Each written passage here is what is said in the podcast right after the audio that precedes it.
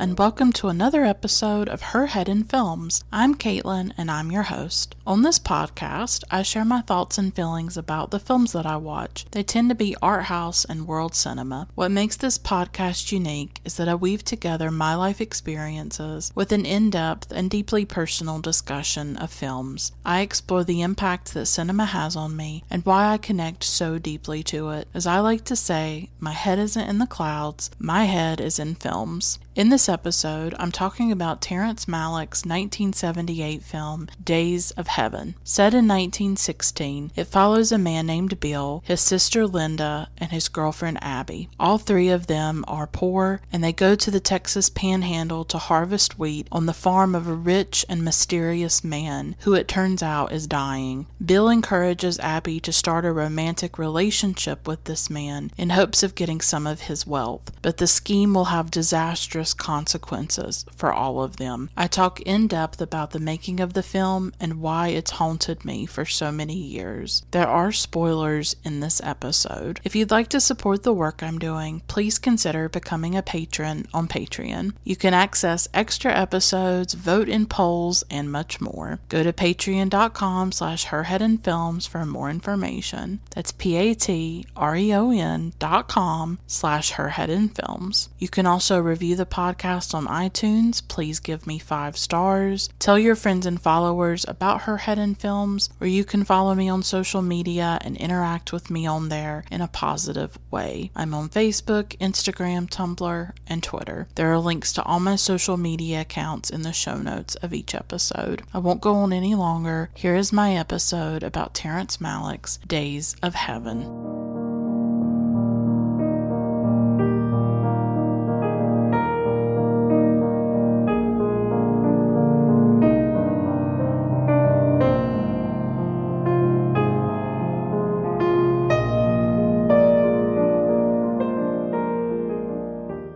First saw Days of Heaven quite a few years ago, and I think it's one of those films that it stays in your mind after you watch it. And sometimes it's not until later with a film that it hits you. I know that as I watched it that first time, I was enamored by it and I thought it was beautiful and of course I thought it was like a masterpiece and but it I think it's one of those films for me that has sort of grown in my mind over the years and the images have taken on a kind of quality of like a dream or my own memories. Malick's films tend to be like that for me. The Tree of Life has a very profound emotional effect on me for instance, and Days of Heaven as well. Those two films for me are my favorite Malick films that I've seen so far. So I guess I'm just trying to say that some films they grow larger in your memory as time goes on. Some films you'll watch and they just kind of vanish from your consciousness. You don't think about them. It's nothing to you. And then something like Days of Heaven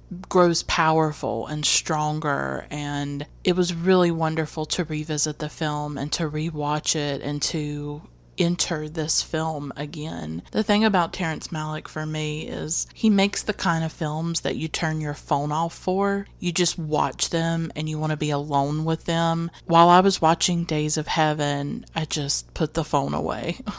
I didn't want to look at it. I did not want to be connected in that way. I only wanted to be connected to this film. I feel like his camera reaches into the world I think he has a stunning vision of life and the world and time and history. His films are so diverse and different. He's covered everything from war to the new world with like Pocahontas to this film, Days of Heaven. He has such diverse subject matter in his films, and yet they are all connected through his vision and what he brings to each film. Sometimes, as I research a film and I learn more about it and I learn more about the director, I just come to love it even more. Like, as I get immersed and I really start digging in, I realize how much the film means to me because if you don't care about a film and you're not interested in it, then when you're doing research, it's going to be more of a labor or a bore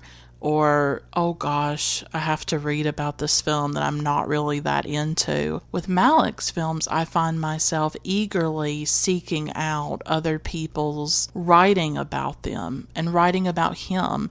Like, I want to hear people's views and opinions and thoughts about his work, not necessarily the negative stuff. I know we don't all like the same directors, but it's powerful to come across people who get his films and who love them as much as I do and connect to them. I've by no means seen all of his work. I really haven't seen anything past The Tree of Life, and I know that those are some of his most contentious films at times. Uh, some people like them, some people don't. Everything pre Tree of Life seems to be more popular or more lauded at times. It just depends. I'm just trying to say that in the process of doing this episode and doing my research and preparing to talk about Days of Heaven, I actually realized that Malick was more important to me than I realized. I had not watched a Malick film in quite a few years. I just had not gone really deep into him and given his work the sustained attention that it deserves. The Tree of Life is a top three favorite film of mine, and in the process of researching that film, it got even more important for me. And I will have an episode about the Tree of Life available soon. So I don't know. It's just it's just been an interesting process to watch his work work, to explore it, to be inside his vision, and to realize, oh, he's more important to me than I even realized. And it's just been really rewarding and enriching to learn about his work. And I'm going to continue that. I definitely want to, hopefully, eventually see all of his films. He just has this vision that I love entering and exploring. He has a very poetic style of filmmaking, I think. And it, it seems cliche to say that. What does it mean for a film to be poetic. It seems like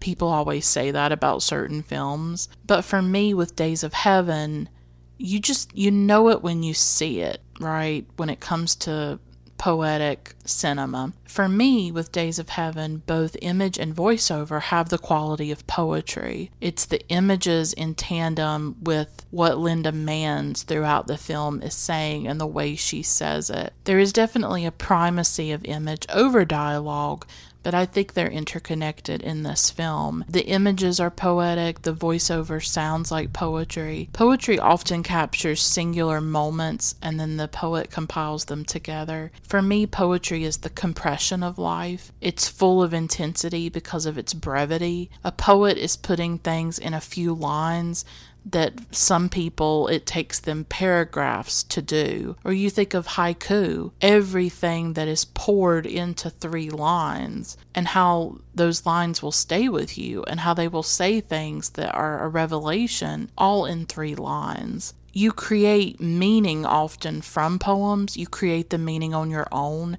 The meaning is not necessarily explicit. The poet is not necessarily explicit. There is a subtlety there and an ambiguity. The way that that would translate to cinema for me would be putting in one image all all these emotions or all these ideas just within a few images like the way an actor is looking at another actor. Or you could you could say it in a million images in days of heaven you know a close up of Linda Manz's face or a moment the moment when Bill played by Richard Gere realizes that Abby is in love with the farmer and he's talking to her about it and talking about how he didn't know how good he had it with her because he's the one that encouraged her to get with the farmer and there's a look on Richard Gere's face and it says everything on his face. That's the brevity I'm talking about. Or if you think about the silhouettes um, during the fire with the locusts, seeing the silhouettes against the fire, you know, seeing, for instance, the image of the house in the field of wheat, just that one house towering there in that ocean of wheat. That's a poetic image to me. It is one image and it just says so much. Plot is not necessarily the point and not in this film. It's there. It's there much more than it is in some of Malick's later films. A coherent story is not necessarily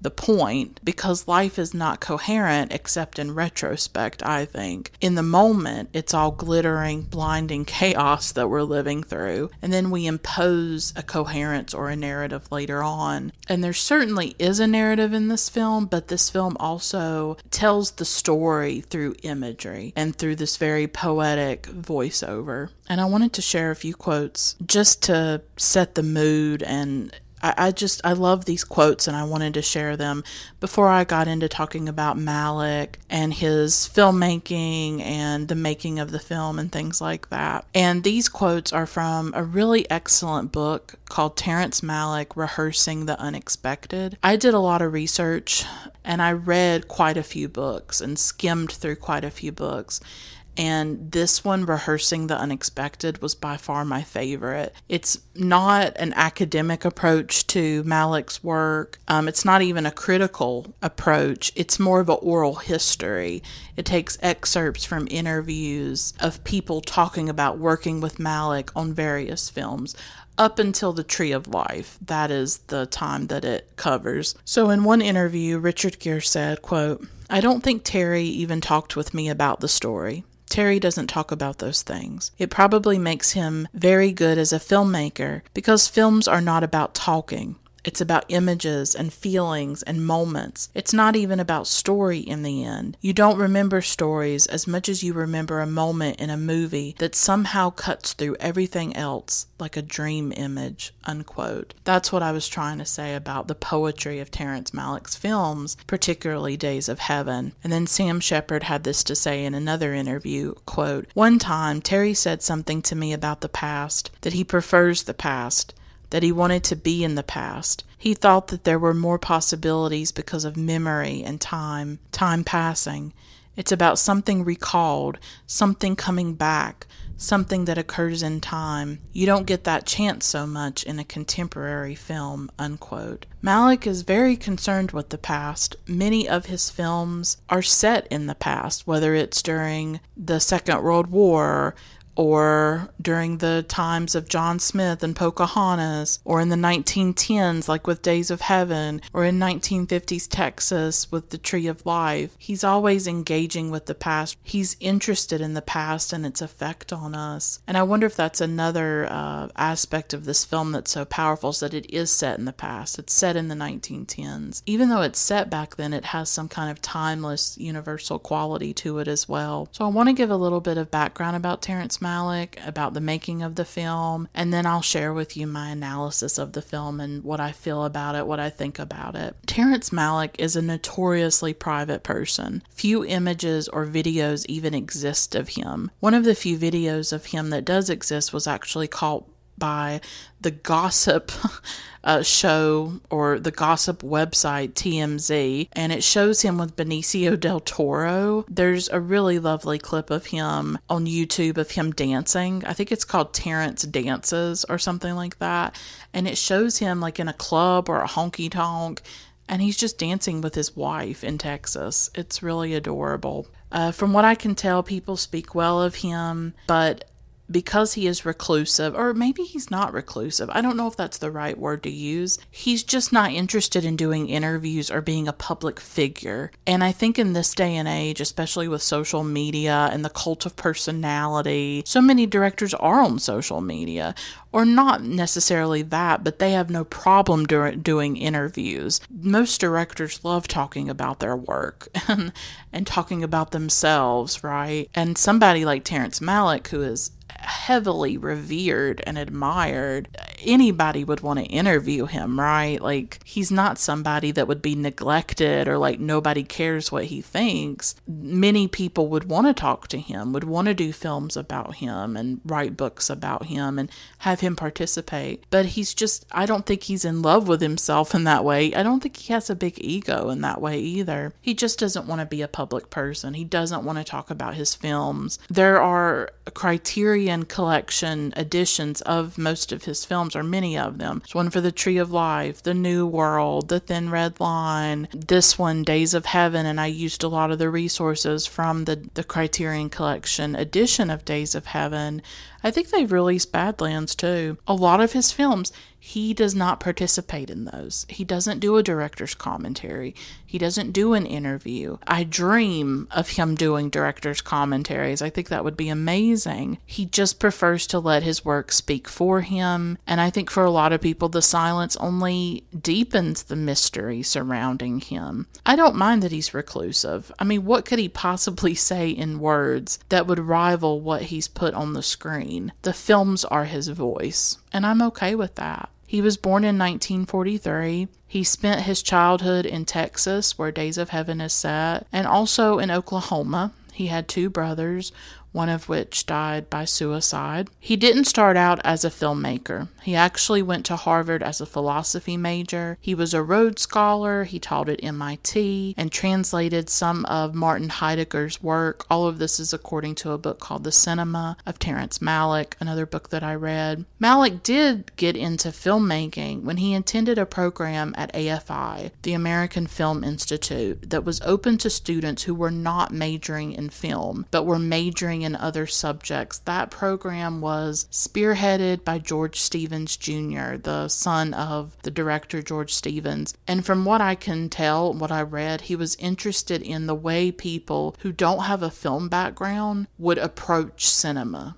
and what they would create. So Malick was not necessarily a film buff or a cinephile. I think he obviously knew of art house film, knew of European film, and I'm sure he had a, somewhat of an interest in. I mean, he had to have some kind of interest in film, right? But he just didn't major in it or pursue it as his life's work until this class. And he was coming to film as a philosophy person. Now, there are philosophical and, and um, biblical aspects to Days of Heaven and to all of Terrence Malick's films. I'm just going to be upfront. I'm not talking about that in this episode. I don't have a background in the Bible, I don't have a background in philosophy. I even tried to read some of the books that were approaching Malick from a philosophical viewpoint, and I found them impossible to read. I think of myself as an intelligent person, but I am not an intellectual. I'm not an academic. I am not able to understand that language. It hurts my head, literally. It's just not my strength, not what I'm good at.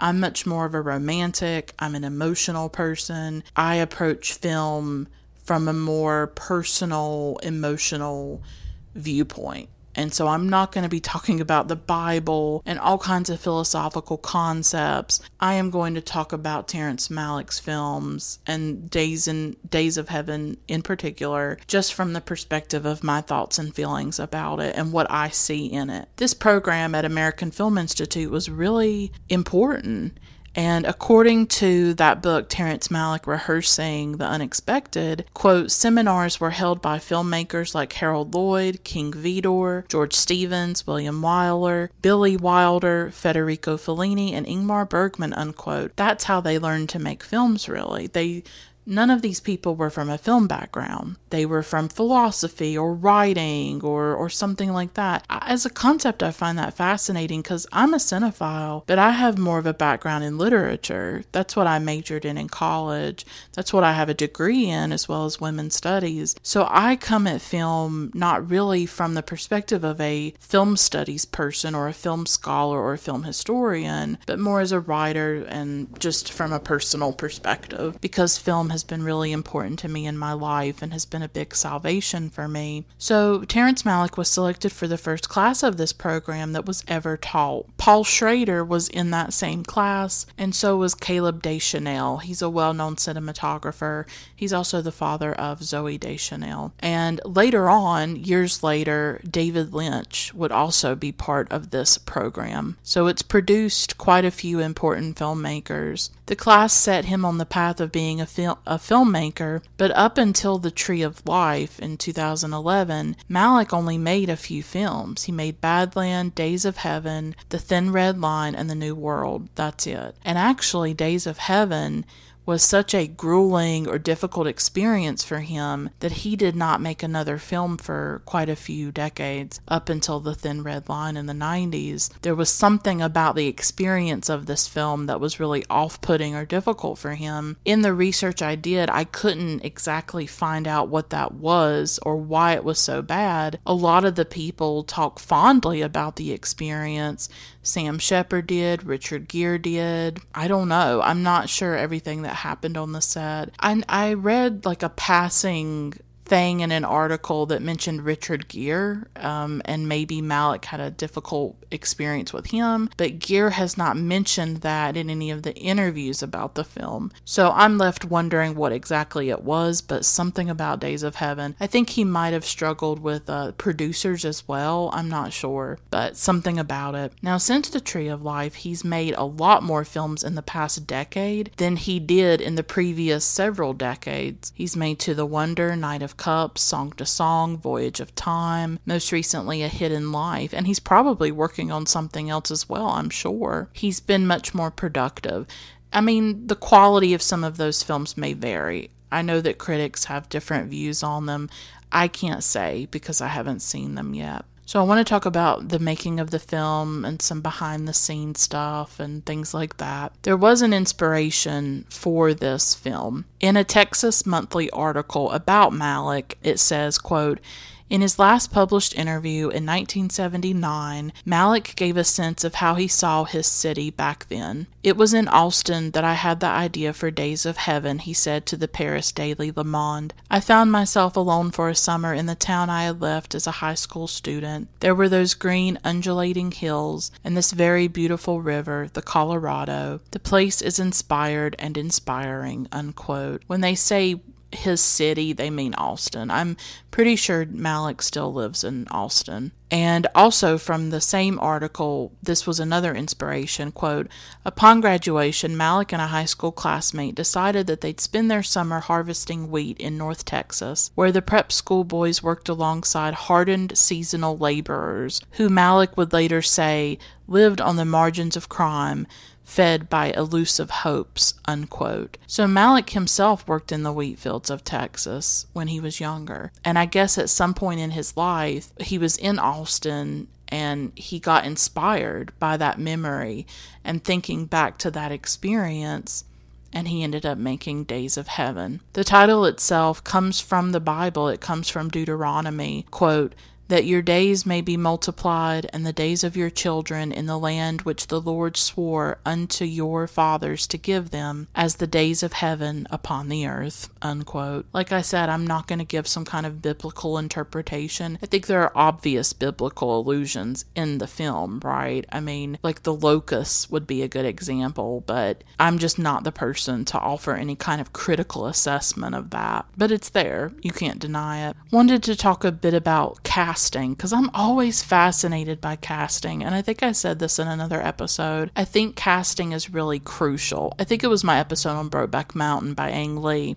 To me, casting can make or break a film. I will n- sometimes not watch certain films because certain actors are in them. Like, I'll be honest, I'm not that interested in To the Wonder because Ben Affleck's in it. I'm not a big fan of Ben Affleck personally. I don't understand why Malick would cast him in a film personally. So I think actors and actresses can be pretty crucial to a film and what they bring to it. And it's always fascinating to me to learn about, oh, who could have been cast and who wasn't, and like who was supposed to play that role. Different actors were considered for the part of Bill that Richard Gere ended up playing. They wanted actually like a big name, like Al Pacino or Dustin Hoffman. Even John Travolta was seriously attached to this project, but he had to drop drop out when he uh, started to do Welcome Back Kotter.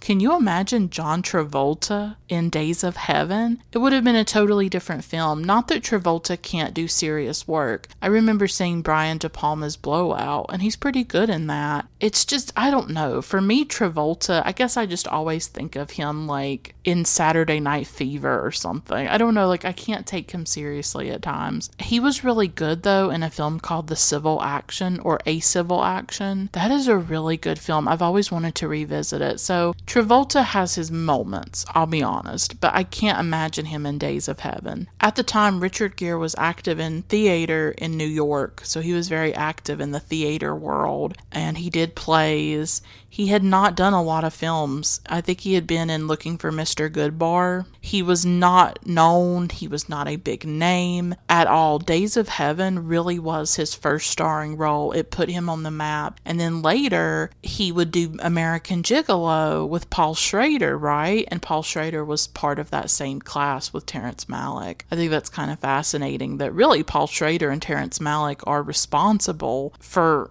Richard Gere becoming uh, the big star that he became. And I will be completely honest with you, I love Richard Gere. I think he is a dreamboat. I think he is one of the most gorgeous men on the face of the earth and who ever lived. I was swooning so hard while I watched Days of Heaven. I have such a major crush on young Richard Gere. He was like 28 when he did this film. Really, the film came out in 1978, but it was shot years earlier because it was in post production for about two years. So, really, he was even younger than 28. He was, you know, in his mid 20s. My lord, he is just gorgeous in this film. His face. I was drinking it in. I was drinking him in the whole time I was watching this. Took my breath away at times how gorgeous he was. I can't explain to you. Now, I have not seen American Gigolo, but I feel like I need to get on that ASAP and watch that. I love Richard Gere. He's a big one for me. And Paul Newman. Oh, Lord. One day I will talk about Paul Newman on this podcast because I love that man with every fiber of my being. Paul Newman is everything to me. I have an obsession. So, um, Richard Gere even did some of Sam Shepard's plays when he was active in New York. I thought that was interesting. Now, the farmer was originally supposed to be older, and they wanted to make it so that Abby did not fall in love with the farmer, that it was really just about the money and stuff like that. But they decided to make him younger and for her to actually fall in love with him. I'll talk more about things that were in the script but that got changed later on in a moment. Um, so, several actors were considered for, for the farmer, including Sylvester Stallone. Robert De Niro and Tommy Lee Jones. I couldn't even believe Sylvester Stallone. I can't even imagine. Can you imagine this film with Sylvester Stallone and John Travolta? I, I like it would not even be the same film. Sam Shepard wasn't even an actor. He was a writer and a playwright. He'd only been in one film called Renaldo and Clara, apparently uh, Malick just really liked Sam. He liked his presence, he liked uh, his quietness and things like that, and he decided to cast him. Brooke Adams fit the image that Malick was looking for. She played Abby. He was looking for somebody dark headed, Italian looking, but a lot of different actresses were considered, especially um, in particular Meryl Streep, who was very early in her career at that time. Gere had a crush on Brooke Adams, and so it kind of worked out because he already kind of had an attraction to her. Linda Manz plays Linda in the film The Little Girl, and she was from New York. There was a casting call that was put out in schools, and one of Linda's teachers thought that she was a character and really suggested that she go and audition. She was very straightforward. She told Malick that she liked his script, and he pretty much immediately hired her. He did not hesitate, he loved her immediately. They actually had to change the names of the characters because of Linda. She could not remember the characters' names, she would just call them by their real names. You know, she would call Richard Gere Richard, I guess. So what Malick did was that he changed he changed the name to Abby and Bill and then Charles was the name of the farmer, even though his name is never spoken in the film, and it would be ABC, Abby, Bill, Charles, so that Linda could remember the name. She could just remember ABC, and that would help her. So there were a lot of things that were originally in the script but got changed. Like I said, the farmer was supposed to be older, but they changed him young and made him younger so that Abby it would be believable that Abby fell in love with him. In the original script, Linda was supposed to be Abby's sister, not Bill's. For some reason, they changed it to make her Bill's sister. The movie originally had a lot of dialogue in it, and, and the crew or the cast filmed scenes with actual dialogue. They had to remember that dialogue at the time, and then it was later all cut, and it became a much more impressionistic film, a film much more focused on imagery than dialogue from the characters. The voiceover was not in the original script. The actors were really surprised to hear it in the finished film. It was added in later, and some of it was improvised by Linda Manz. I couldn't figure out how much was improvised throughout my research. I didn't know was she given a script? Was some of this just her talking in the moment? It seems to be a mixture of both. In one interview, Richard Gere said, quote, I think the voiceover was something else. That was added on later. That was not in the original script, and I think she was directed a bit in that. Although I think there was still a lot of imp- improvisation of her looking at the film and Terry saying, Well, just talk to me. What do you see up there? Talk to me about Bill. Talk to me about, you know, this situation and that situation. And she was such a kind of unique, eccentric, wild animal of a teenager that some extraordinary jewels came out of her. Unquote. And also Billy Weber, who was the editor on the film, he tells a story ab- about Linda when she does the voiceover about the apocalypse. He says, quote, "She was staying with my assistant's family for a few nights, and my assistant's wife would read to her own children from the Bible every night. And one night she read to them from the book of Revelations about the coming of the apocalypse. The next night Linda was going to record her last night of voiceover at Terry's house, and she came over and told him that he had to listen to the story that Colleen, my assistant's wife, had told her the night before. And Terry said he really wasn't interested in it.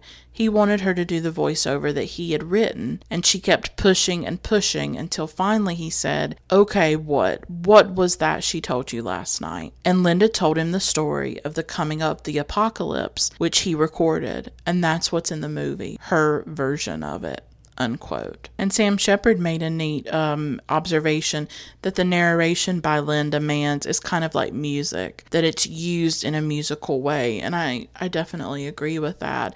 So I think it's interesting how uh, some of what she said was improvised, and then some of it was Malick uh, writing it for her to read. Some of it was him just talking to her and getting her thoughts and opinions about things. So it's just, it's very interesting how all of that came together and how really the voiceover was not there from the beginning. He just came up with that. I guess he was putting the film together and he was realizing it wasn't working, that there was too much being spoken. And I also remember in a Sam Shepard interview, he said something like Malick was really wanted to make like a silent film. He almost wanted Days of Heaven to be a silent film. He wanted it to just be about the imagery and what people saw on the screen. And so he was able to achieve that with the voiceover, where the images become very important, but you don't lose the narrative. You don't lose uh, your understanding of what's happening and what you're looking at. The location of this film was also very important. The film had a small budget for the most part, and there were only four weeks of pre production, which is very short. The main issue was finding really tall wheat. They finally found a place in Alberta, Canada, I think, with the right type of wheat in a community of Hutterites. The Hutterites are like this really isolated religious community in Canada, or in that particular part of Canada where the film was where the film was shot. They're similar to the Amish or the Mennonites here in the United States.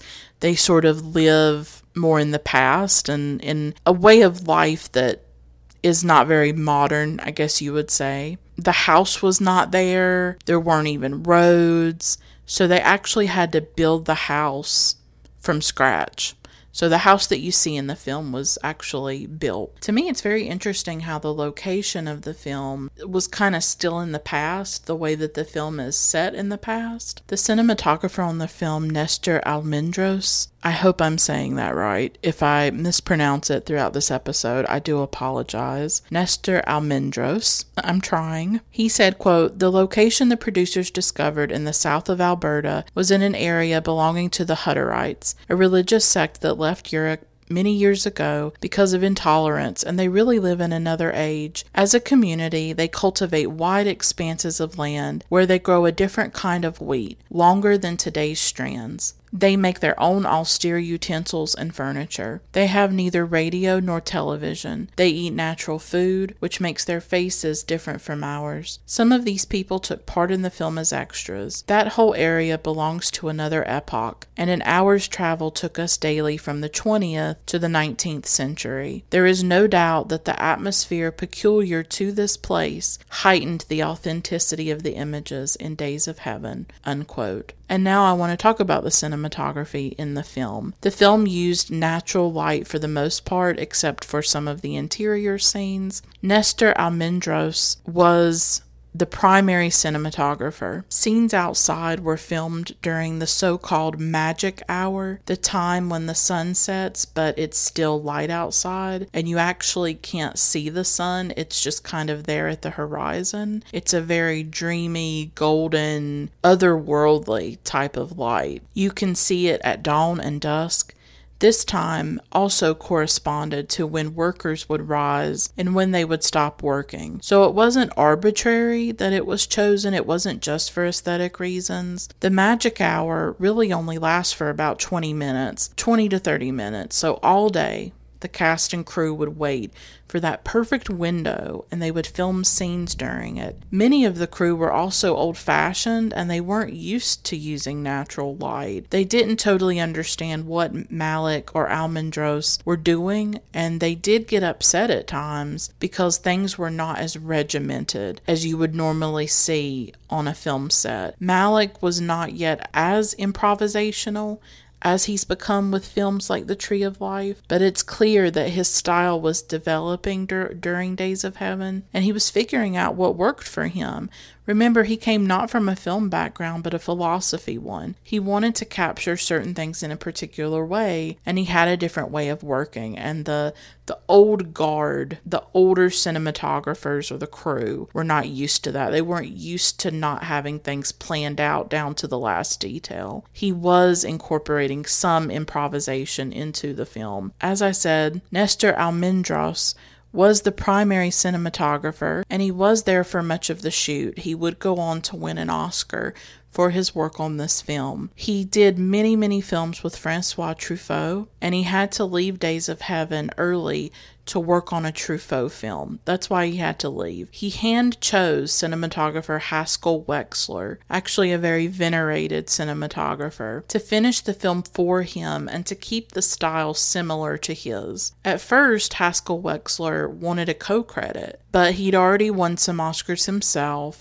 and he ended up changing his mind when he realized that um, Nestor really set the tone and style for the film. Wexler was essentially extending what Nestor had already created and was trying to recreate it once he left. So it's Nestor's film along with Malick's, of course. And I love this quote from Sam Shepard, quote, "It was so amazing to watch Nestor because he wasn't manipulating light bulbs and fixtures. He it was waiting for these moments and moving into these moments. And the light in Alberta was quite extraordinary. He was looking for God's light, unquote. And I tell you, if I have come to appreciate anything more through my research on Terrence Malick's films. It is the art of cinematography. And I think, in a way, cinematographers are our modern painters. They are our modern Vermeers and Rembrandts and, and our modern masters, in a way what they do with a camera, their understanding of light. I mean, think about the Impressionists. So much of the Impressionists were obsessed with light. They were fascinated by light, by the way that it hit water, or the way that it came through the trees, or the way that it illuminated the outside life and nature and things like that. And I do think that sometimes you watch films and it, it you feel the artistry of them. Jack Cardiff comes to mind. I think Jack Cardiff was one of the greatest cinematographers who ever lived. He did a lot of work with Powell and Pressburger, in particular The Red Shoes and Black Narcissus, like those two films are paintings. I mean, they absolutely look like paintings. And his work on Pandora and The Flying Dutchman is is breathtaking. I would say Nestor and the other cinematographers that Malick has worked with, they're artists. I think that they are artists, and I don't think that cinematography always gets the respect or the understanding that it deserves. I watched a documentary from 1992, I want to say, the early 90s called Visions of Light, and there's an interview in there with Nestor, and they talk to other famous cinematographers, and that was really illuminating and interesting. I was just fascinated by the way that they use light, and I have a deeper appreciation for what cinematographers do because of my research into this film. And going forward, I'll probably pay more attention to who's the cinematographer on a film. It has that person worked on other films that I like. And we talk about directors and stuff, but sometimes you'll find a cinematographer and you'll realize, oh, I like a lot of their films. Like with Jack Cardiff, for me, I love all of his films that he's he worked on. So I just I and I ended up learning a lot about the art of cinematography through this film as well. And so now I will talk about the film itself and give you my thoughts and feelings about it.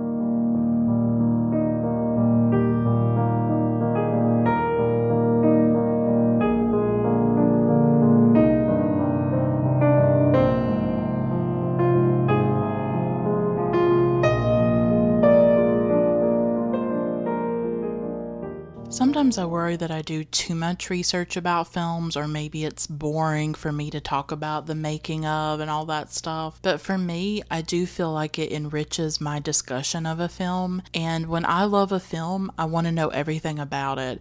I want to know about the casting and what happened on set. And I just overall think it enriches my understanding of it. I hope that y'all like that when I do talk about those things. But the heart of every episode, I like to think, is my analysis, my thoughts, my feelings. But I'm really glad I did that research because it does give me more to work with and more to think about. And there's so much that this film makes me think and feel.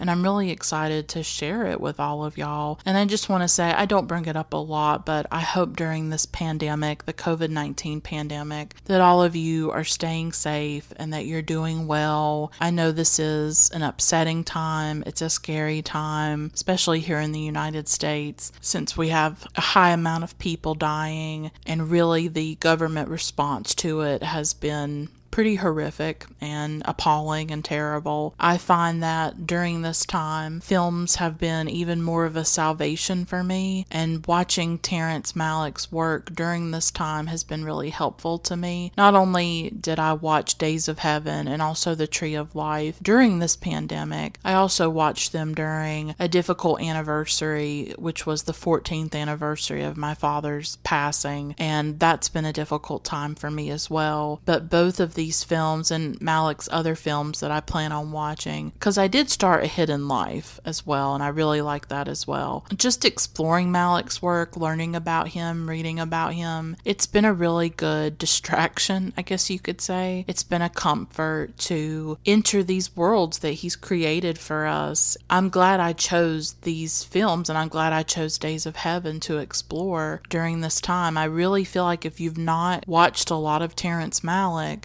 this would be the time to do it. If you're looking for films that are substantial, that are an experience, that are immersive, that are really about the big questions and the essential subjects of life, I think he is your director. I think there's a gravity to his work and a depth to his work that you don't find in a ton of directors, but at the same time, he's accessible. I find him accessible, especially something like Days of Heaven. I think a lot of people would like this film, and it just has a beauty about it. So I just wanted to say that I hope all of you are doing okay during the pandemic. I have tried my best to continue to do episodes during the pandemic because I like to think that maybe they help people or they are a comfort to those of you who are listening. And if they are, I'm very proud of that. And I'm glad that my voice or my discussion of a film can be helpful to you or just enhance your life for an hour or two, right? Although all of my episodes are two hours now, I'm sorry. I have a lot to say. I, apologize. I really do, but they have to be the length they have to be. So, Days of Heaven is set in 1916. And what I'm going to do is I'm going to go through the film talking about different things. It's going to be pretty chronological for the most part, but I'm also going to talk about certain themes as well. I really wanted to talk about the first half of the film. For me, the film is set into into two parts, really, the way I view it. And the first part is Bill and Abby and Linda during the harvest in Texas, where they're working the land, working the fields. And the second part is their life with the farmer. So to me, it's pretty, it's set into two parts for me. And I think the first part, the harvest, is the stronger part and the most compelling part for me. That is the part I think that is the most beautiful and is uh, almost close to a silent film in a way. In the second part, we get more into the love triangle. We get more into the human drama of lying to the farmer and and the murder and all. it gets a little bit more dramatic, I guess you could say, or melodramatic. Whereas the first part is very meditative almost and the imagery is just stunning. And something about that first part really takes me over and stays with me. And I feel it sort of swirling inside me, swirling in my dreams. So the film is set in 1916. It begins in the steel mills of Chicago. Richard Gere is Bill, Brooke Adams is Abby, Linda Manz is Linda, and later on Sam Shepard plays the farmer. Now, when this film begins, it really it begins with the title cards that are photos photos. They're old black and white photos, and many of them are by Lewis Hine. And I realized recently about this film that the things about it that haunt me the most are the things right from the beginning of the film those black and white photographs, the music, and Linda Manz's voice those are the things about this film that stay with me beyond just the imagery in the fields the wheat fields in particular when you see the people in them and you see the the golden hour or the magic hour I have Kacey Musgraves on the brain. Can you tell? Golden Hour. I love that album, by the way. Please listen to it. So, those are the things that just percolate in me and stay with me and haunt me. And it's like right there from the beginning right from the beginning. These Lewis Hine photos, they evoke that period. They capture working class people and they capture the poverty. I remember in school seeing Lewis Hine's photographs of child laborers, child workers, and how haunting they were to me. And it was children living in the cities mainly at the beginning or at the turn of the 20th century. Often these were immigrant children. They were both boys and girls, and they were just always so shocking to me when I saw them of like this idea that children used to work in factories and their faces were smeared with dirt and sometimes they weren't wearing shoes and they looked just they were young but they looked old. They were young but they looked haunt they looked haunted. And I see that like in Linda Manz's character. I see that that even in Brooke Adams, who's like in her 20s, people who have worked hard and who have been worn down by life because of the hard work that they've had to do, how their bodies have kind of been used up and demolished in some ways how their their youth has been taken and their lives have been taken in some ways they were kids who didn't get to be kids. Linda doesn't really get to be a child. She's already grown up. And it's in her voice, it's in the way that she sees the world. She's seen a lot for her age. And I think that's the shocking thing about Linda's voiceover is that she's a child or she's a teenager, I guess, and yet she talks like an adult. She has the wisdom or the insight of an adult, of someone well beyond her years. She sounds older than she is, really. I think these photos that open the film are also a reminder of how difficult life was at that time, and it immediately situates us in the world of the film, in the strife and the plight of workers like Richard Gere and Brooke Adams. It explains later on why he wants her to get with the farmer, why he wants them to have a more comfortable life because they are living in very dire poverty. According to Rehearsing the Unexpected, the beginning of the film also includes images by H. H. Bennett, Frances Benjamin Johnston, Chansonetta Emmons, William Notman, and Edie Baskin, who photographed Linda Manz in period style. That's what the book says. So I thought that was interesting. So it's not just Lewis Hines photographs. When I remembered the film, I thought it was just Lewis Hine completely. It was just his photos, but it's actually several photographers who were working at that time period, and then a contemporary photographer for Linda Manz. To and there's that haunting black and white photo of her as the title cards end and the film begins. And also at the beginning of the film is the music, and the music has haunted me. When I first watched Days of Heaven quite a few years ago, as I told you, I had never heard this music. I had never heard this song before. I listened to some classical music. I'll be honest, Terrence Malick is educating me about classical music. I don't listen to a lot of it on my own. I do listen to modern classical composers like Dustin O'Halloran or Max Richter people like that. Some of them have names I can't pronounce, so I'm not going to try. Jóhann Jóhannsson was a big one for me. He does films as well, and he recently died like within the last few years. That was really heartbreaking. I listen to a lot of uh, film composers like Alexander Desplat and just different people. Of course, when I have to list them out, I can't remember their names, but I listen to a lot of them. So I'm not as well versed on classical music, only when I come across it in films usually. And so this song at the beginning of the film is by Camille Saint-Saëns. It's a French name. I was terrified of pronouncing it. Camille Saint-Saëns. I hope I did it justice. And it's the aquarium from a from a suite or a series he did called The Carnival of the Animals. And it is unlike anything I had ever heard before. It, the first time I heard this, I was like, "What is this? This is what? like, I, I don't know. It has this weird quality to it. I love how films bring other things into our lives. You might watch a film and discover a writer you like, or a song, or a photographer. One film might send you in a hundred different directions. So I remember after seeing this film for the first time, I listened to the complete Carnival of the Animals, and I loved it so much.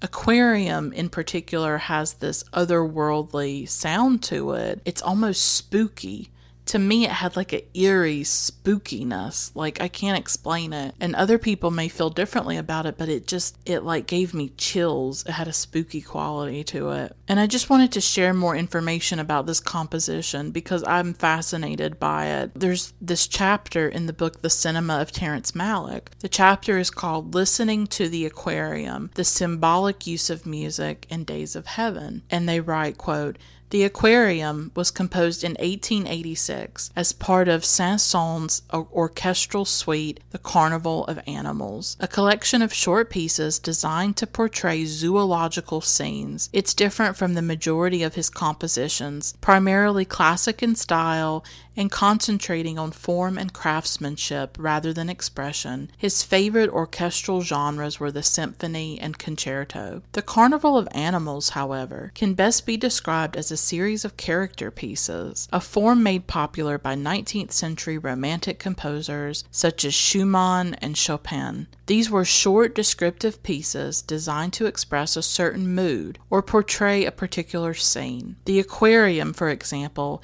is supposed to convey the image of life within an aquarium as it floats slowly along. It accomplishes this through long melodic lines that gently rise and fall in a wave like pattern and with slowly changing harmonies that convey a languid, relaxed feel. Most of the rhythmic principles of the melody are appropriately long and of consistent values, although quick, Arpeggiated figures are played over these by the pianos, suggesting reflections of light upon the water's surface. The work's unusual orchestration for two pianos, celesta, and chamber orchestra gives the piece an exotic sound and is suggestive of an aquatic world. Unquote. I just think it's so interesting that it's included in the film. I don't I don't know why though because the wheat fields are not aquatic. Right? Like, there's actually nothing watery about this film at all, except for the ending when Bill is killed by the police and his body is floating in the water. And there's this amazing scene of Richard Gere's face in the water. He actually did that in a in a fish tank, I think. I think he put his face in a water tank or a fish tank of some kind to create that scene. So I don't know, maybe that's why it's strange is because it has an aquatic quality to it, a liquidy kind of um, thing to it, a watery sound, and yet there's not a lot of water in the film. I listened to that music for years after I saw the film, and I still listen to it. So it's, I think, a good example of the way other parts of a film can really come into your life. So now, every time I hear The Aquarium by that composer, I think of Days of Heaven. I think of Linda Manz. I think of those black and white photos by Lewis Hine. It's like all of these things get interconnected in my mind and I think about them. So, a big part of this film is Linda.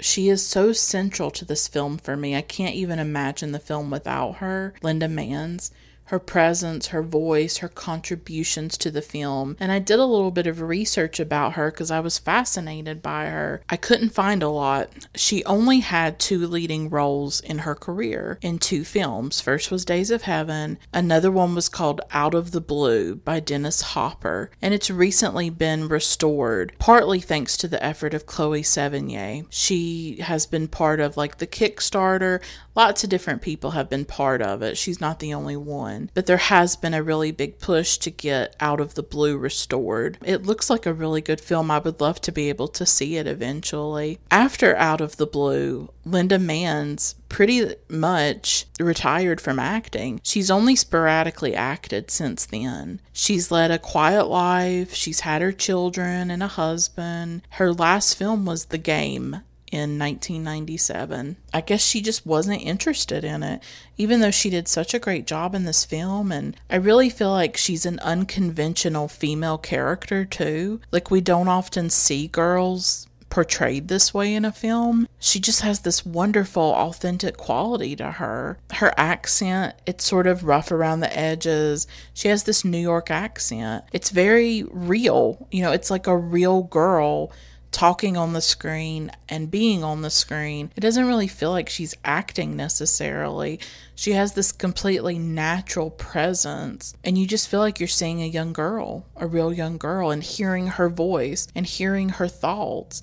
And I really love that. I mean, I'm attracted to films about women. Most of the films that I cover on this podcast are films about women. They may not always be directed or written by women, but they focus on them, focus on women's lives, young girls' lives. That's important to me. Those stories matter to me. And I do see this film as centering a young girl and her voice and her experience. Not only that, a working class young girl. We don't often see that at all. She's honest, she's authentic, she's real, she is the voice of the film. You're immediately pulled in by her when you hear her voice. She's, at times, she's saying things a girl would say, a young girl would say, or a child, I guess. She's speaking from a place of truth, and maybe she's the only one who even understands truth. Unlike the adults around her who lie and betray, there's a purity about her. And the film begins with that line Me and my brother, me and my brother. I love that. Quote, We used to roam the streets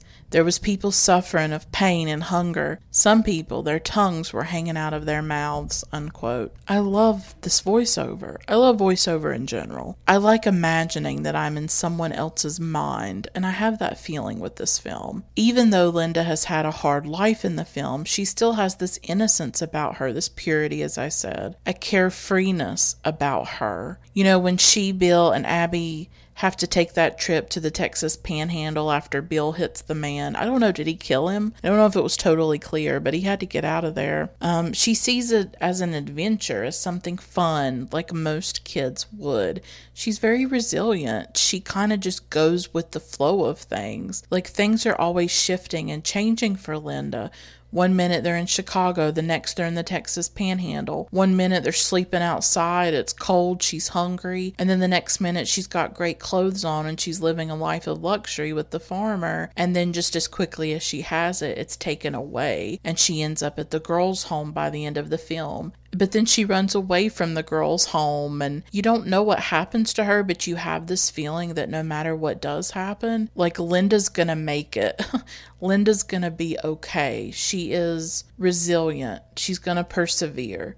She's gonna survive uh, because she has this great instinct and that she has survived so much already losing her brother and then losing abby essentially. You know abby drops her off and and she's alone in the world it's sad actually with the ending because at the beginning of the film she has her brother she has abby she has some kind of connection and love and family, and then by the end of the film, she's completely alone. And Abby's alone too once she gets on the train and leaves, and right on the cusp of the First World War, too. So there is something sad about that ending. I mean, I might talk about it more later, but I just wanted to bring it up now. There's just something timeless about the character of Linda. She's smart and she's strong and she's insightful with her voiceover, and she really gets to the heart of things when she's describing them, describing the suffering of other people. And there's other quotes that I'll share throughout my analysis. So, Linda is really central to this film, and I just wanted to acknowledge that. And throughout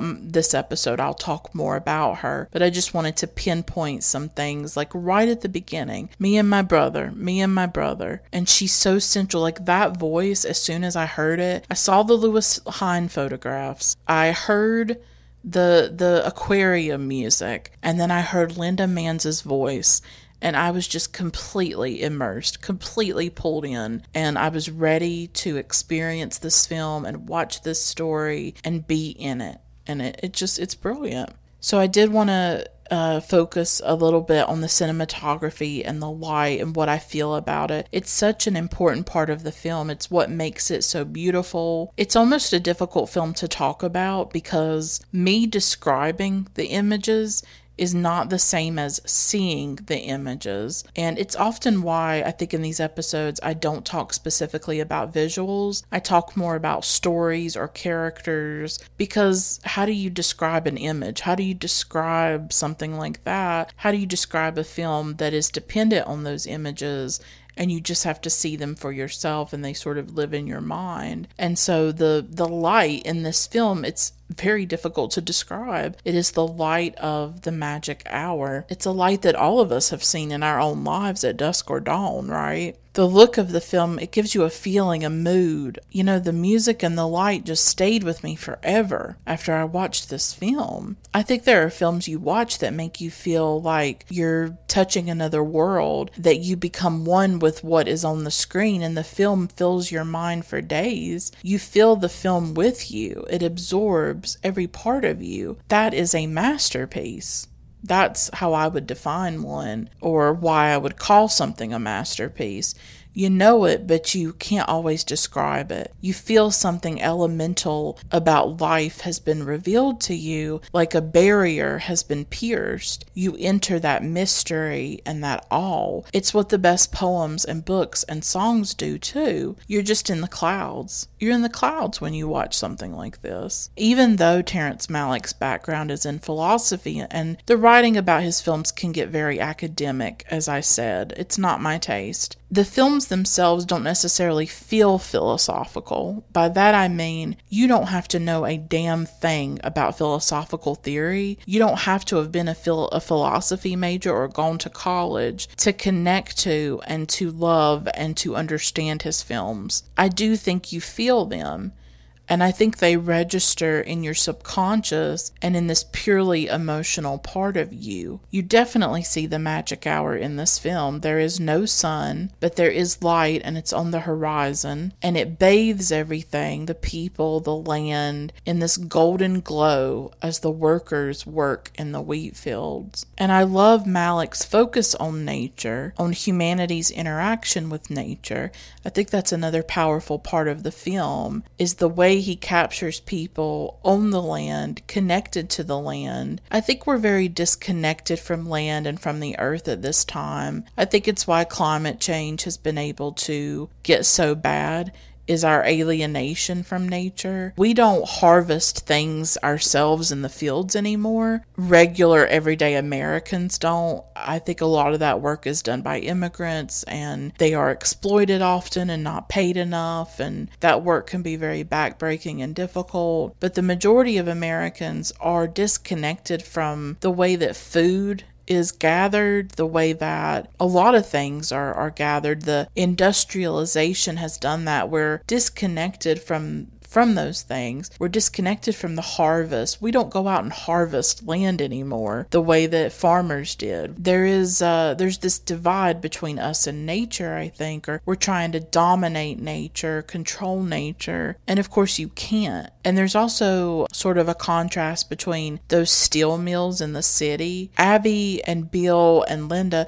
they're coming from a city. They're coming from an urban environment with large buildings and big machinery and being being indoors and in the steel mills and the fire and all of that. They go to the Texas panhandle and it's like a totally different world. The huge open fields, the wheat, you know, being outdoors, the light, the sky. It's such a big contrast for them. They have to work, but but in both places, they have to work. Like in the steel mills, they work, and on the land, they work. I just think the beginning of the film is so powerful because of the way it looks at nature and humanity's interaction with nature, our dependence on it, our mercy to it, how it engulfs us, overwhelms us, how we're nothing next to it. You know, you see these huge fields and then you see the workers and they look so tiny. And the thing is, is that I live a little bit kind of in the landscapes that Malick films, the rural rural, the forests, meadows, fields of wildflowers, grass, trees swaying in the wind, clouds. I live with that. I notice it all.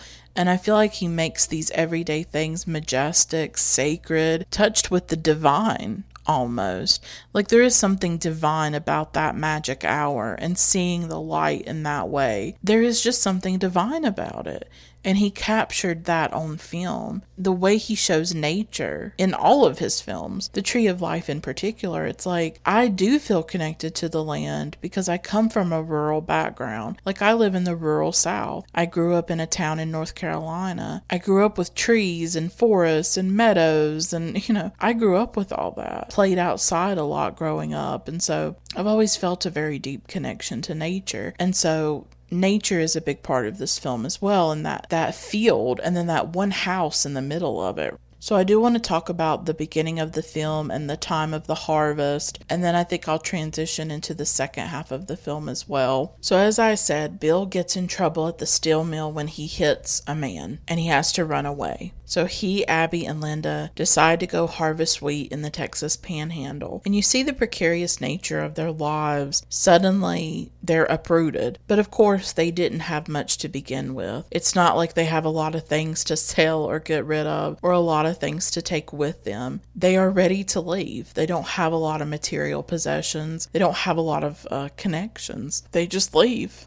And for Linda, I think it's more of like an adventure. Bill and Abby decide that when they go to harvest in Texas, that they're going to say that they're brother and sister and, instead of boyfriend and girlfriend or lovers. They feel like people will talk, people will say things, and they just don't want to deal with it. So they get hired on this farm in Texas. It's massive, and there's just this one large mansion like house in the middle of all this land, all this wheat. The house is lonely, and so is the man inside it and he's named the farmer. Bill eventually learns that this farmer, and that's all he's ever called in the film. He's never given a first name, although when it was being filmed, he was called Charles so that Linda Manz could remember his name. Bill learns that the farmer has an illness and that he doesn't have a long time to live, and eventually he tells Abby or convinces Abby to have a relationship with the farmer and even encourages her to marry him so that they can inherit inherit his money and get rich. And really, this is their ultimate downfall this decision. Jack Fisk has been a production designer on Terrence Malick's films for a really long time, ever since his first film, Badlands, and he talked about the house in an interview. He said, quote, Terry showed me the photo of a house that he liked. It was an American house of the turn of the century with a porch. He liked the idea of a belvedere because the wheat was like an ocean. From these houses, widows would look for their husbands who were lost at sea. They had widow walks. Of course, I looked at a little bit of Edward Hopper, but the inspiration came from other elements. It was to take advantage of the wheat being like an ocean. It was to give vertical lines in a very horizontal landscape. So we looked for towers and everything that was vertical to make it stand out. Being vertical, the house just popped out from the landscape. It became a kind of character on its own. Unquote. I was also attracted to Days of Heaven because recently I've really fallen in love with the art of Edward Hopper. He's this American artist that most of you probably know, and he has this famous painting of a house that's just in the middle of a field. And a lot of people have compared that painting to the house in Days of Heaven. And so when I was learning about Edward Hopper and falling in love with his art. Of course, I always knew about Hopper. I'd always liked his art, but just lately, like you ever have an artist or, you know, a musician or a director who, you know, you know of them, you've seen some of their work, but all of a sudden it just clicks with you at a certain part in your life and you just get it and it becomes very important to you. That's what happened with me and Edward Hopper, where I just got obsessed. Like I have a book of his art. I bought a few poetry books of poems that were inspired by his art. I've just been reading things about him, and he's a very fascinating person, but his art is really compelling to me. The loneliness of it, people who are solitary in a lot of these interiors, and the way he used light in his art is very compelling. Like, I'm not going to go all into it and go on a tangent about it, but he just captured the loneliness, I think, that is at the heart of the American experience experience where we're so disconnected and detached. We're very lonely in this country and we're very individualistic and separated into our own little worlds. And I think you see that with this pandemic where it's very hard to get collective action. It's hard to get people to care about other people and about other people's well being and other people's health. And it is a big problem in this country the inability to care about others because we're so separated and disconnected. And so I feel like Hopper's artwork captured some of that loneliness of the American experience that is with us still. When I was going through Hopper's art, I came across this video online that was talking about uh, films that were inspired or had some imagery inspired by Hopper. And I actually discovered a few films through that video, and one of them showed Days of Heaven. And I just got to thinking, like, wow, I haven't seen Days of Heaven in a long time. I think I'd like to revisit it. And then that led to me thinking about this episode. So one thing can just lead to another and inspire another. So Edward Hopper was an inspiration in, in some of the film, I think. And I even see Hopper inspiration in some of Malick's other films, like The Tree of Life, for instance. I don't know, some of the windows and the interiors. And I think when I was doing my research on The Tree of Life, somebody did mention that Hopper was an inspiration for the art direction, the way that the interiors are kind of spare and there's not a lot of clutter in them, and the use of the windows and Hopper had a few paintings where it's just empty rooms. It's just light coming in through a window. And light is always central to Hopper. And so I see that in Malick's work too, his interest in light. Nestor, in an interview, mentioned that there were other artistic inspirations for Days of Heaven, um, including Andrew Wyeth and also Vermeer. The way the light came through the windows and the interiors, that was inspired by Vermeer. And Vermeer is one of my favorite painters of all time. I absolutely love Vermeer. Andrew Wyeth, I've wanted to learn more about. I don't know as much about him, but um, his painting Christina's World has always been very evocative to me, but I haven't I don't know a lot about him. I haven't learned a lot about him. I just feel like so many of the pastoral scenes in this film, the nature scenes, the fields, look like paintings. I mean, they really could be paintings. As they're working on the farm, the farmer sees Abby and he starts to get very interested in her. And at one point, Linda's voiceover says, I guess she's imagining the farmer and what he thinks of Abby. And she says that he doesn't know what it was about her. Maybe it was the way the wind blew through her hair. Like, I love that part of the voiceover. That's what, when I talk about the voiceover being like poetry almost, that's what I mean. Is like those little details of, well, maybe he loved the way the wind blew through her hair. That could be a line from a poem for sure. I was really compelled by the way that Terrence Malick focused on the workers in this film, the way he focused on the working class, on migrants. It reminds me a little bit of, uh, an Agnes Varda film that I've covered called The Gleaners and I, where she looked at people who after a harvest, they would come in and collect the food that was left on the ground. They were gleaners, they would glean that food. Her film looked at art that depicted gleaners, and then she talked to modern day gleaners. The film came out around 2000, and that film showed people stooping in fields, doing the work of gleaning. So it's not exactly the same because it's very different to harvest and then to glean, but the imagery was kind of similar to me. And at times in the film, they are stooping over as they're working the field. They're having to pick up the wheat and the, the big masses of wheat that have been cut. And uh, so it just kind of reminded me of those images of the gleaners and the work that the body does, right? The work that the working class do. I'm interested in that. I'm work I'm interested in workers and laborers and their lives. I think this film gives dignity to their lives. It's not a political film, but it does focus on the working classes and the downtrodden, those struggling to survive in America in the early 20th century. Linda is their voice for a lot of this film. It's a historical film, but the people on screen are living and breathing. They're not encased in glass and far away from us. They feel like they are flesh and blood. Like, how many times do you see a historical film and it focuses on the rich? It focuses on beautiful people with beautiful dresses and beautiful houses. This is a historical film that focuses on workers, on people who have grime on their face and have dirty clothes. So the past is not idealized, it's it's not made into this perfect world or something. Like there's struggle and strife and difficulty and all of that. The land is beautiful, the nature is beautiful, but we see the workers' exhaustion. There's like a scene where Abby seems to be kind of struggling, and Bill helps her up at one time while they're working in the field. So it really shows the exhaustion as well. And Abby definitely starts to get worn down by the work that they have to do. And at one point, Abby, she talks to the farmer. They start to talk, and he asks her where she's from and where she's going. She says they go all over, and then she says, You think I like it?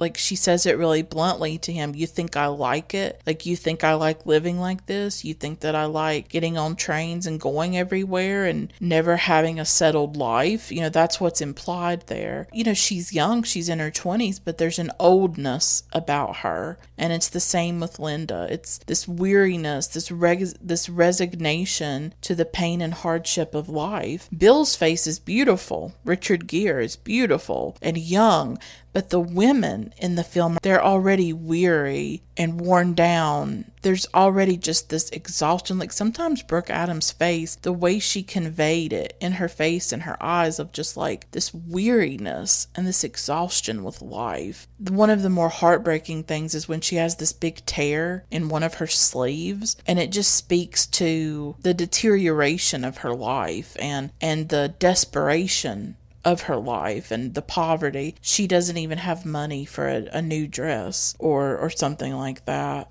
She has nothing. No security, no life of her own, no real freedom, for you cannot be free when you are owned by the rich and controlled by them. I think a lot of this film is also about money and power, about the haves and the have nots. It's not a political film. I don't think Malick is trying to send a message or anything, but it is clear that the farmer has so much and he has power over these people. The bosses in the fields have power over them. There's a time when they threaten to fire Bill. I don't know, I think he talks back or they're they're not picking enough or something like that and they threaten to fire them, they quiet down because they don't want to lose their job. You feel the powerlessness of these people. They are there, they have to be there in order to survive. They don't necessarily want to be doing this work. That's still happening today. People are still going through that. They're still owned by the rich, they're still under the boot of the rich. I mean, just during this pandemic, the rich have gotten even richer while people are having to go in line to food banks and struggle to feed their family. And there's no respite, there's no help for them. It's just a terrible time, really. And in Linda's voiceover, she talks about some of their work. She talks about how from from the time the sun came up to the time it went down, they were working nonstop. Quote, they don't need you. They can always get somebody else, unquote. The workers have no choices or power. They're at the mercy of the bosses on the farm and of the farmer himself. They're disposable. They're expendable. Their lives don't matter. And I found myself wondering what has changed. No, there's not child labor anymore, and there are more workplace protections, and things are not exactly the same as 1916. But that class struggle, that divide between the rich and the poor, the haves and the have nots, all of that is still with us, and it's still embedded in the American experience. And once the farmer starts to fall in love with Abby, Bill encourages her to have a relationship with him because he knows that they can use that to their advantage. On the one hand, it's it's terrible what they're doing.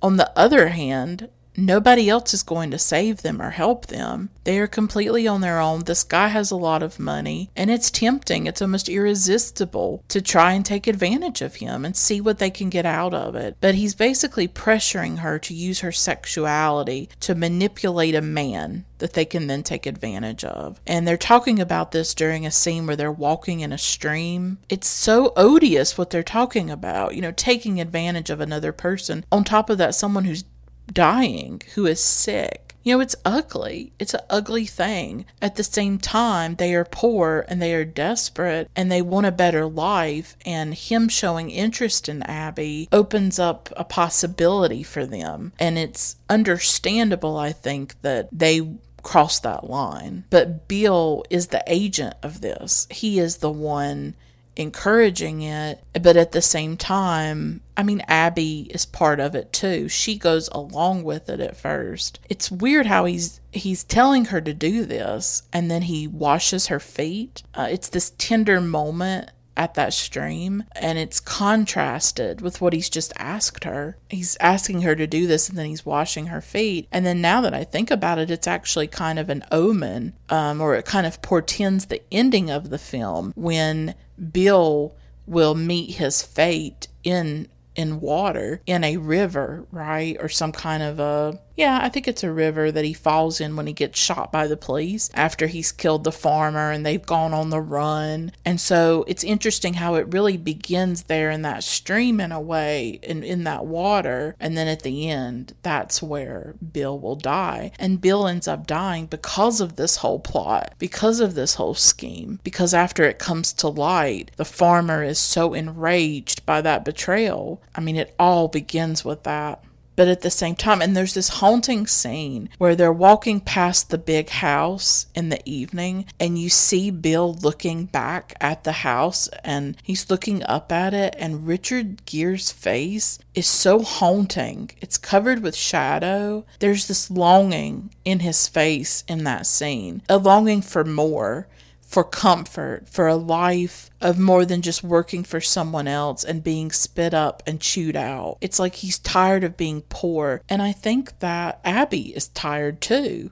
They're both tired, and that's why they put this into motion. But it will be their undoing. They are putting something into motion that they cannot reverse and they cannot take it back. That's the tragedy of the film. And then we go into the second half of the film, which is Life with the Farmer. I mean, I guess you could argue, argue there's maybe three parts of this film there's the harvest part, the life with the farmer, and then after they have to flee and go on the run and Bill is killed. So I guess you could argue that, but for me, it's like two parts. And so the harvest ends, and Abby and the farmer have a relationship. He wants her to stay, and he lets Bill and Linda stay too, since he thinks that they're all siblings. I think he thinks Linda's her sister too. And in the original script, Linda was supposed to be her sister. And what follows is a period of their lives that is both dangerous and beautiful. It's dangerous because they're lying to the farmer. Bill is Abby's lover, he's not her brother, and she continues to see him even after she ends up marrying the farmer. But it's also the first time in their lives when they have material comfort and financial security. They used to wear ragged clothes, now their clothes are beautiful. They used to work long hours in the field, now they live in luxury and they don't have to do anything. It's the first time when they're not working themselves to death and they can actually live. They can actually experience life and not just survive it. But this life will come at a cost, and they won't know it until it's too late. And as a viewer, there's a part of you that's happy to see these characters with new clothes on and a taste of the good life. Why shouldn't they have that? You understand why they wanted it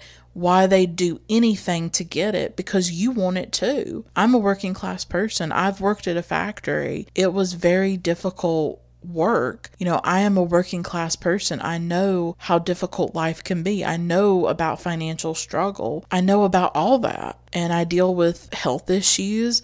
I deal with both mental and physical health issues. I am someone who does live on the margins, who does live a precarious existence. I definitely see myself in Bill and Abby, even though my life is not exactly the same as them.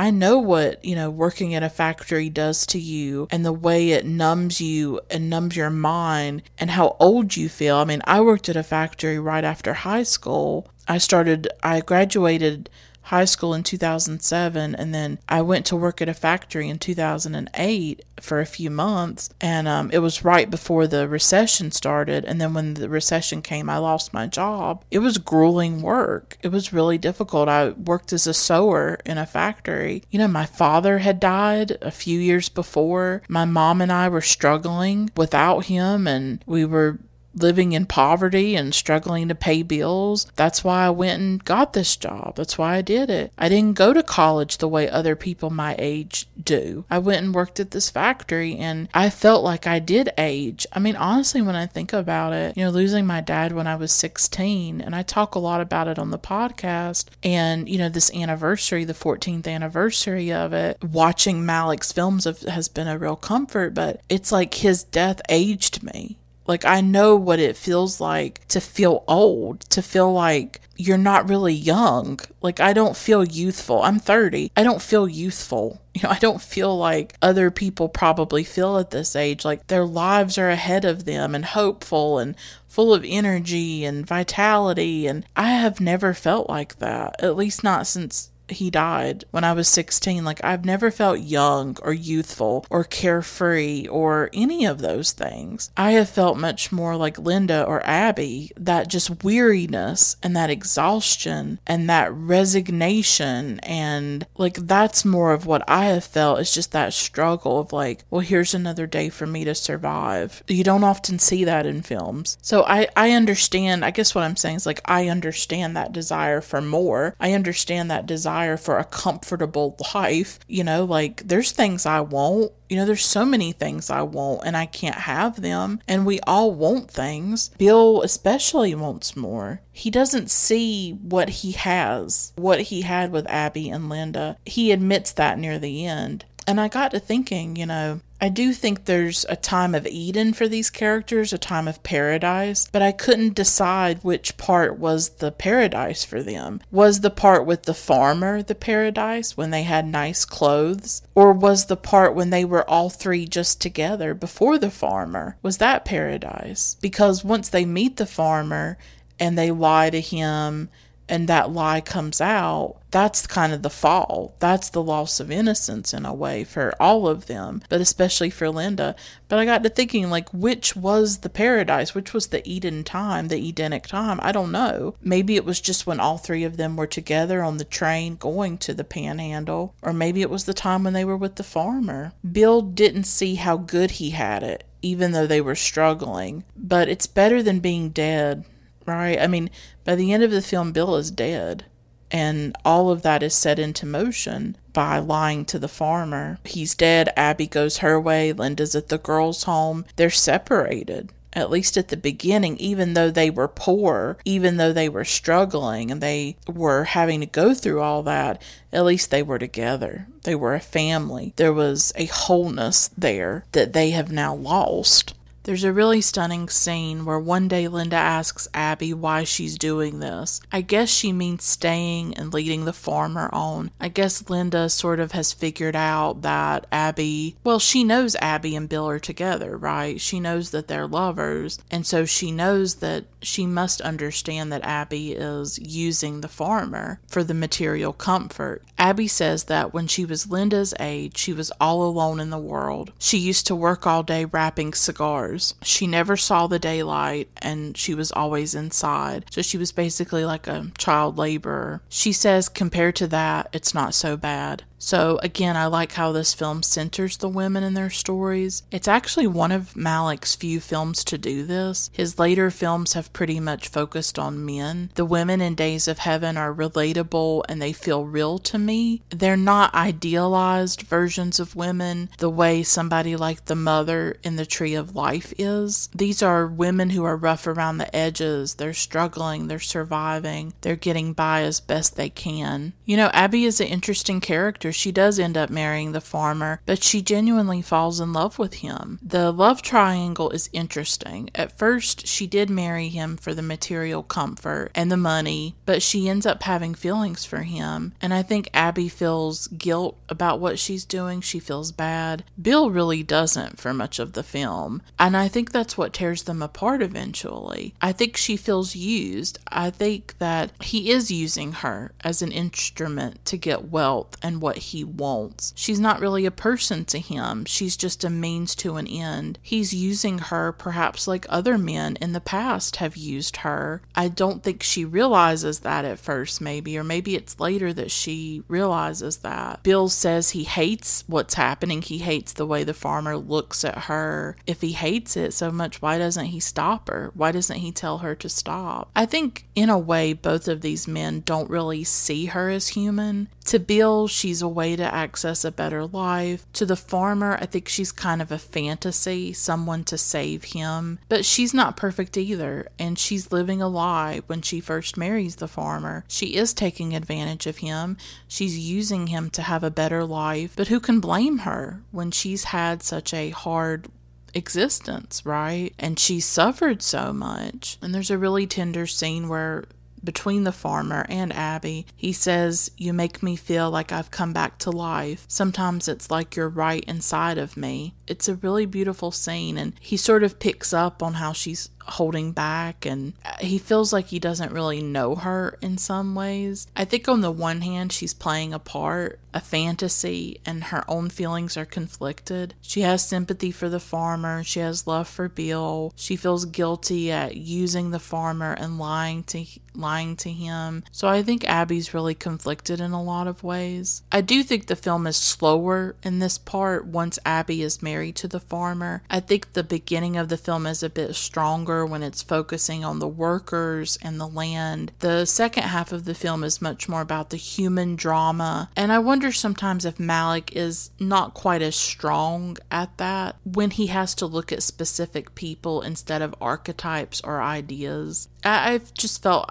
I guess when I was watching the film, I kind of lost a little bit more interest near the second half or during the second half because the first part was so compelling to me of the people working the land. And now we're we're much more in the human drama and the love triangle and the melodrama. And I, I mean, I still think it's interesting. I think it's ultimately very tragic what happens you know, once Abby does fall in love with the farmer, everything changes with Bill. And there's this one scene, it's it's near the end or around the end, right before the murder of the farmer. Abby tells Bill that she's sorry and he realizes that she is in love with the farmer. And this is the scene where he says, I didn't know what I had with you. And there's an intensity on Richard Gere's face that is so telling. Like I thought his acting was really powerful in this film. I don't think he always gets the credit he deserves for being a really great actor.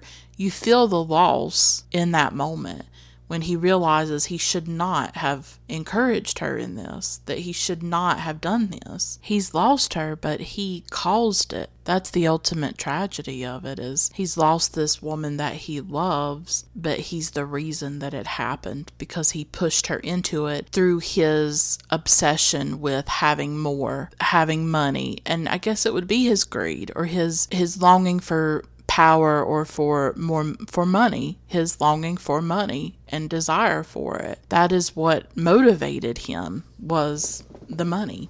And what they could get out of the farmer if he died. And of course, after this scene, Bill is leaving and him and Abby are outside and the farmer sees them together. Throughout the film, he's had suspicions about them. He's not stupid, but at first he thinks it's more of like an incestuous thing.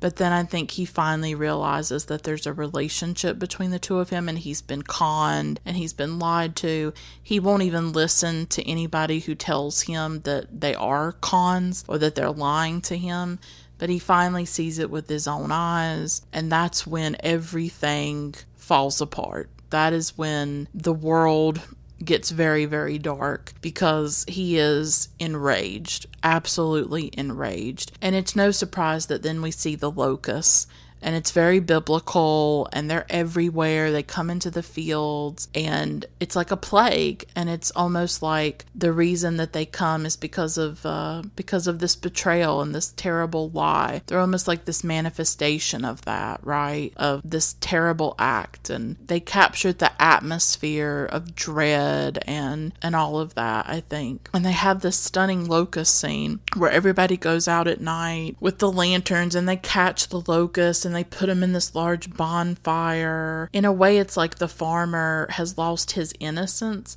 he was kind of an innocent character in a way. He seemed very naive. He seemed kind of unsophisticated about the ways of the world. Again, I see the rural urban divide there where people in cities are seen as more as harsher and like more uh, street smart and things like that. And then somebody like the farmer in his rural world, he's separated from that. He's separated from the harshness of the city. He seems more innocent or something like that, and they come and sort of corrupt him and corrupt that innocence. Um, he's been made a fool of, and you can feel his rage, the anger.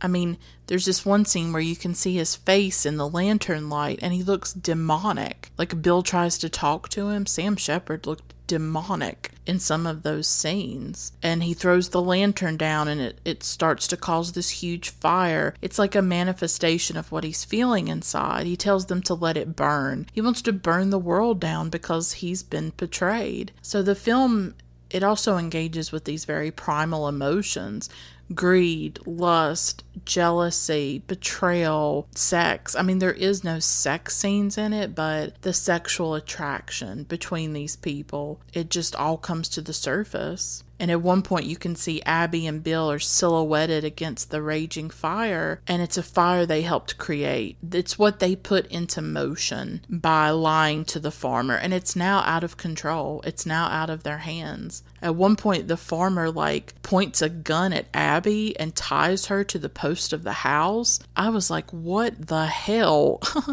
like, that's not okay. It was like a very abusive moment, and I think it shows that there was something hiding in him the whole time. Like, he seemed like this nice and good guy, but this very dark side of him emerges. Was it wrong for Abby and Bill to lie? Of course, but you don't go around pointing guns at women and tying them up because of your hurt feelings. Like, to me, his reaction was very extreme and over the top. He just lost it absolutely lost it. And then he takes that gun and he's threatening Bill. And then Bill stabs him with the screwdriver right in the heart. Once again, the three of them are on the run. Very interesting how violence is part of their lives. Bill attacks the man at the steel mill and they have to go to the Texas panhandle. Then he kills the farmer and the three of them have to run off again. And now he's a fugitive. But I guess he was kind of a fugitive the whole time. And Linda says, No one is perfect. You just have half devil and half angel in you. That's a very memorable thing that she says in the film. Throughout the film, she has all these different lines, you know, half devil, half angel. She has these ways of really getting to the heart of what's happening on the screen and what's happening internally with the characters and what they are feeling. And that's just another strength of the film. I mean, I could have quoted so many things that she said, right? It's sometimes it's hard with these episodes like to choose what to what to use, what not. Like you can't can't say everything that was in the film, right? Something that was sad to me was how much Abby blamed herself for everything because Linda tells us that in the voiceover that Abby blamed herself. She's going to try to live a better life and make up for what she's done. She really blamed herself for everything. I mean, she was part of it, but she wasn't the whole thing. I'm sure she feels like, oh, I should have not gone along with what Bill wanted me to do. Of course, she has to take responsibility for the role that she played, but he was equally to blame as well. Both of them were to blame. And eventually they have the shootout, and Bill is shot in the water. Abby and Linda basically witness that, or they see his like dead body in the water. It's a very heartbreaking scene when you think about everything they've been through, and it ends that way. The farmer is murdered, Bill is murdered, and these two women have to somehow pick up the pieces of their lives and keep going. Abby drops Linda off at a girls' home or a girls' school, I guess. And then she boards this train that seems to be taking American soldiers into World War II. And I thought that was an interesting way to include that historical context in the film. Like, would Bill have been drafted? If things had gone a different way, would she have been waving goodbye to Bill as he was sent off to World War One? You don't know. You know, you don't know what would have happened. And you don't know what happens to Abby either. She's on that train and then she's gone. I think it would be really interesting, like, if somebody wrote, like, a what is it called? Is it like fan fiction? I've never done anything like this, but it would be so interesting to imagine Abby's life. That's why I love films like this I love ambiguity. I love that open endedness because it allows you to fill in the gaps for yourself or it imagines you, it, it, allows you a space to think about what would have happened to the character so you can make up anything you want about Abby. I like to think that she did find a guy and she did get married and she did have children and she was able to make a life for herself and to move on from the trauma, really, of losing these two men that she loved and that she cared about.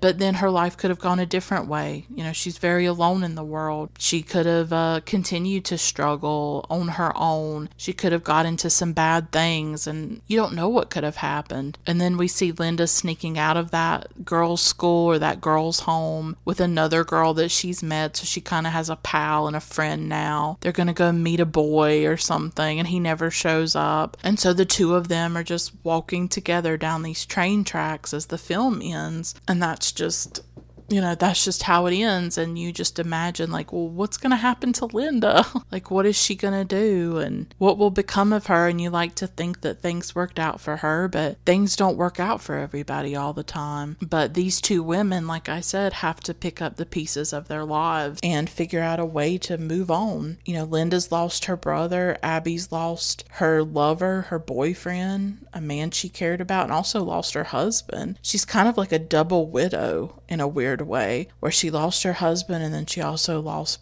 her lover at the same time. So these two women are just kind of alone in the world. Abby knows that she can't take care of Linda. She doesn't have a job. She can't take her everywhere. So I think she does do the right thing in taking her to that girl's home because at least she knows that they'll take care of her. Although, did she inherit money from the farmer? Is that made clear in the film? Now I'm wondering. Maybe she inherited a bit of money from the farmer and she uses that to put Linda in that that school. I don't know. Again, it's just open-ended. It's ambiguous for you to kind of make up your own narrative and you know, think about what happened to these women. Such a beautiful film. Like I hope that hope that you liked my thoughts about it. It's one of those films. It's definitely one of my favorites by Malick. I think it holds up. I'm just in love with it. I can't believe it's like 40 years old now. Just a stunning, beautiful film. And I'm really glad Malick gave us more films, you know. He didn't stop with Days of Heaven, even though it took him quite a few decades to get going again. So I'll stop here. I now want to give a shout out to my awesome patrons Christine, David, Eddie, Jenny, Lane, Haroon, Thomas, Kelsey, Aaron, Max, Tyler, Juan, Till, JD, Vanessa, Polina, Olivia, Jesse, Feminist Overlord, and Michelle. Thank you all so much for being patrons and for supporting the work that I am doing. Thanks so much for listening. Until next time, keep watching great films. Bye for now.